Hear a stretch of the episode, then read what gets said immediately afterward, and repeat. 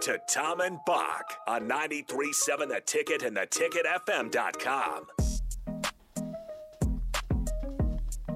Welcome back, Tom and Bock. I'm Tom Stevens. He's Jake Bachhoven, who will be on the postgame show tonight following Nebraska Idaho State.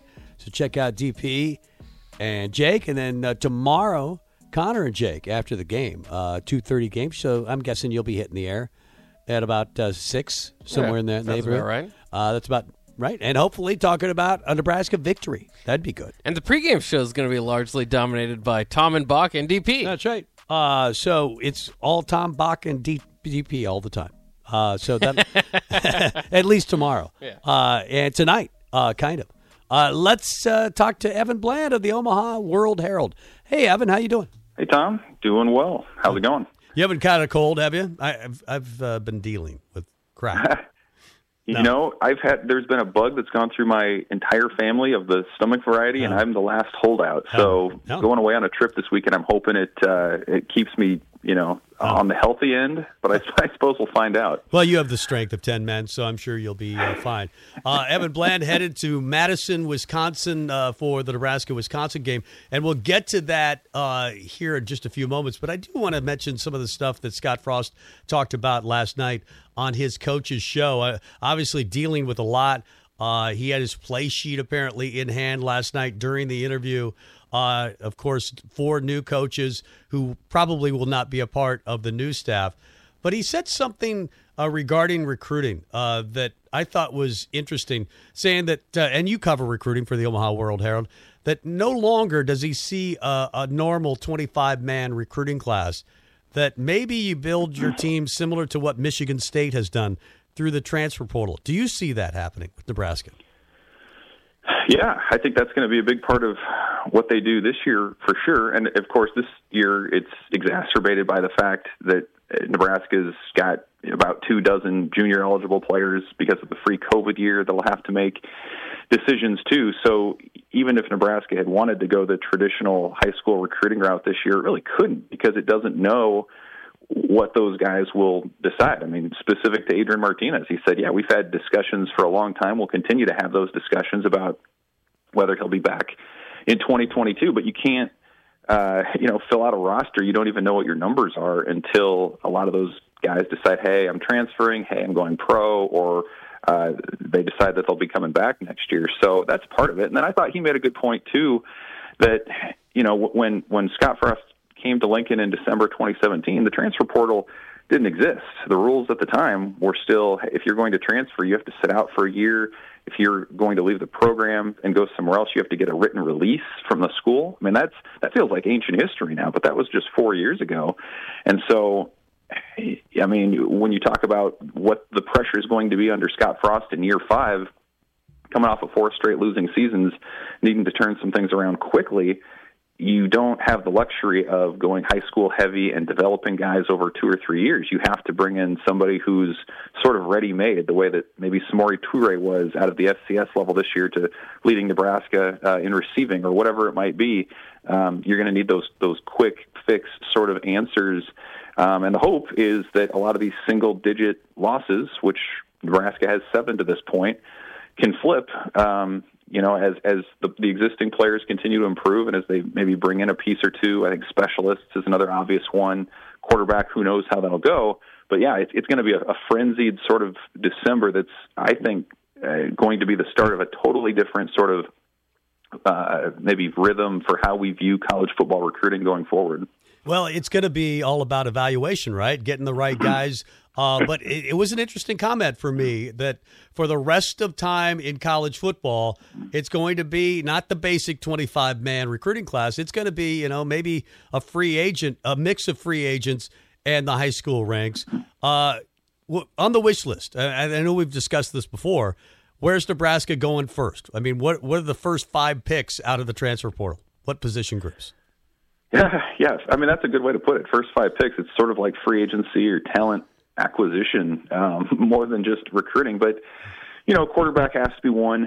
Certainly, whether Martinez comes back or not, I think you, you want to get somebody at that spot. And, you know, I, just a quick side note on on the quarterback spot. Like it feels the more I've been thinking about it, the more it feels like, man, if you're Martinez, wouldn't it? Wouldn't you kind of want to maybe take a crack at it in a different system and a different yeah. supporting cast? And hey, if you're Scott Frost, don't you maybe want to see what your system can be like with a different quarterback, you know, yeah. as opposed to the, the way they've been together for four years. So I just kind of wonder if a change of scenery for both parties might be beneficial, even though you know, uh, both are kind of saying the right things about considering coming back. But but quarterback has to be one. I think uh, offensive line, especially an interior offensive line spot, would be one. Uh, I think you could make the argument for an, a tackle as well, that they could shore up that position on the outside.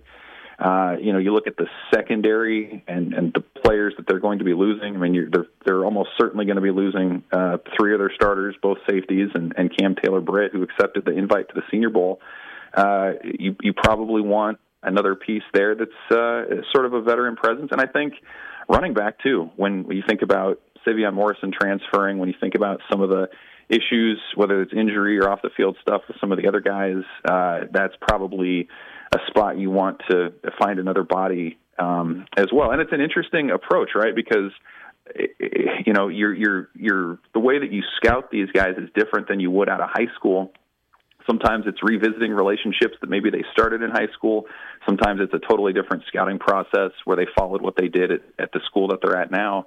But it'll be really interesting to to see kind of how that goes because I think I'm, I'm confident in saying a month from now Nebraska is probably going to have some commits um, or, or new players on the roster that we don't even know who they are right now because it's just it, it hasn't they haven't transferred, and so I think it's going to be really uh, fast moving, frenzied sort of December. He's Evan Bland of the Omaha World Herald. Uh, joins us every Friday on the show. Uh, it'll be interesting to see where they go in the direction of the offense. Frost has mentioned a couple of different times that he kind of likes what they're doing now, and they move the ball fairly well between the 20s. I mean, the uh, second ranked offense, I believe, in the Big Ten, they can't score in the red zone. Uh, so, you know, if it's not Adrian, how uh, drastically different does the offense look in your mind next year? I mean, that's a great question. I, I because you have to wonder how much of what Nebraska does is scheme and how much of it is based on the skill set of Adrian Martinez. So, in other words, if it were Logan Smothers all year, or if it were Heinrich Haarberg all year, um, you know, would Nebraska, for example, be running the option like they did? Is that a wrinkle that they would do, or would they go to something that's maybe more um, fitting, uh, befitting of whatever skill set the other quarterback is? And so, I think that's one of the one of the interesting pieces to me, um, you know, because you look at what Frost has done with quarterbacks in his career at Oregon. There was a lot of success at UCF with McKenzie Milton, a lot of success, and so I, I think it would almost feel like an opportunity lost if Scott Frost goes five years at Nebraska. Um, it doesn't work out, and the only quarterback that you have to evaluate his time in Lincoln was Adrian Martinez, and that's not to take anything away from Adrian or what he can do, but it just feels like, man, it feels like an incomplete evaluation if you don't see what somebody else could do if they had an off season of preparation, if they were groomed in the way that Adrian Martinez was groomed. So I think that's one of the great questions of the off season is how different uh, will the offense look again, not just because of whoever the next quarterback is, but also with the new offensive coordinator and how how much of a departure from the current offense uh, will it will it be? Um, is is it an overhaul? Is it a tweak here or there? Does Frost go with somebody like Mark Helfrich, who he is, you know, intimately acquainted with in terms of offense, or does he go a totally different direction? So I think a ton of question marks up in the air. And again, you have to factor in too. Uh, Martinez may not even make his decision on whether or not to come back until you see who that next offensive coordinator is. So right. lots of dominoes to fall here in the near future. Well, uh, that's the interesting part here is where do they go offensively? Frost has mentioned that he's been blown away by the interest in these coaching positions. Nebraska has four of them to fill, and you obviously hire the offensive coordinator first and let him at least help in picking the rest of the staff. Uh, so, what is your prediction? Where, what what will Nebraska's offense look like next year? I mean, I, I don't think it'll be an overhaul, like as, as Scott Frost has alluded to. I mean, he knows that offense too well. It's it, it's an offense that, as you mentioned, can move the ball. It just has had struggles finishing. So you know, I don't think you you blow it up entirely. I think some tweaks and some some changes are the way to go. I, I you know, if I were to offer names, it would be pure guesswork at this point. But what's interesting to me is what's the priority for the hire? Like, is it is the priority experience? Like, do you want a, a play caller who has done it at a you know at a at a high high major high college type level? Do you want a guy is, is the emphasis more on the style of offense and whatever the experience is, you'll figure it out. Like, excuse me, that's the the question to me is like, what's the top priority? As Scott Frost is sifting through these resumes, through these contacts, um, you know, it's it's it's just a really uh, it's been an interesting thing to ask him too. I'll say because you know typically these decisions come after the season, and we we might not talk to the head coach for weeks and weeks. And so, because the move was made with a couple games left in the regular season, we've been able to sort of keep tabs on things and ask him about it once or twice a week. And so, I think it's been interesting to sort of see almost in real time how uh, that evaluation process is going while he's juggling game prep, while he's juggling the recruiting, uh, you know, recruiting obligations and things like that too. So I don't, again, have a, have a, a sense really. I don't know that there is a big board yet about who the candidates might yeah. be. But to me, it, the most fascinating thing is do you value the experience or do you value uh, more than anything else the style of offense that they're looking to bring in? Well, probably have to wait until the bowl season is complete or at least close to that uh, to find out what the new staff will look like and what the new offense might look like. Uh, we know Nebraska is facing a great defense, the number one total defense in the country, uh, a Wisconsin team that has won six straight, but they didn't start off very well. Uh, uh, losing that game to Penn State, sixteen to ten to start the season.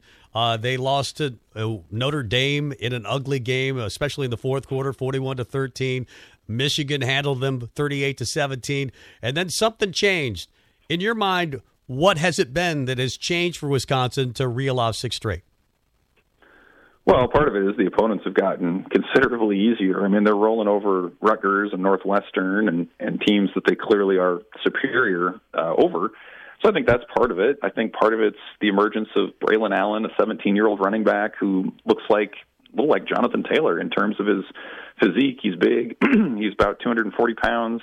Uh, I mean, you watch some of his highlights. The guys don't want to take him down, and I think the offense is sort of found its rhythm a little bit. I mean, the, the Graham Mertz experiment in terms of the guy who can air it out and, and open things up, I think has calmed down a bit. I mean, Wisconsin hasn't, I think, thrown more than 23 passes in during their six game winning streak. So they don't, they're, they're, they don't want to, um, you know, overexpose themselves in terms of risk with with interceptions or turnovers with Mertz.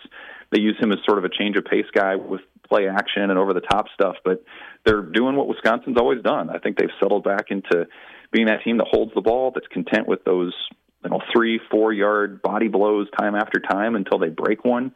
And so, you know, that's that's sort of what they are on offense. They're not going to be a world beater, but they're you know tough as nails up front. So that's the challenge for Nebraska is can you can you be okay with that? Can you kind of dive into the trenches with them? Because I think we've seen at times this year Nebraska's played opponents like Oklahoma, like um, Ohio State that have had some success running the ball in them, but they they get too impatient. They go away from it. They want to be passing teams. They want to open it up. Wisconsin is not that way. Wisconsin is is like Minnesota. I mean, they prefer to run the ball.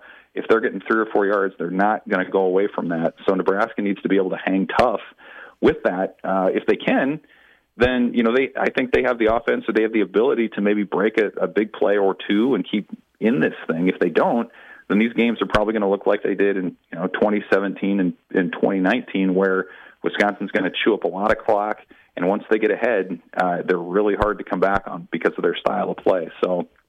I think that's sort of the you got to stay close if you're Nebraska. You can't, uh, you know, you can't get discouraged by their style of offense. And you know, again, I think Nebraska's been really good at, at big plays, and I think you're going to need a couple if you're the Huskers to hang in this one against the Badgers. Uh, 2:30 game, ABC, Wisconsin, a nine-point favorite. Nebraska hasn't beaten Wisconsin since 2012. What do you think hmm. tomorrow? Yeah, remarkable. Uh, you know, it's it's an opportunity, right? Like Nebraska really doesn't have much to lose. Scott Frost is back for year five. The bowl question has been answered, so it's sort of if they lose, it's expected. If they win, it's it's unquestionably the biggest win in the Scott Frost tenure in terms of the quality of opponent that they would beat. So you know, I think it's an all upside sort of deal unless the wheels totally come off. I think Wisconsin gets it done in the 31 to 20 sort of range. I think they cover just barely.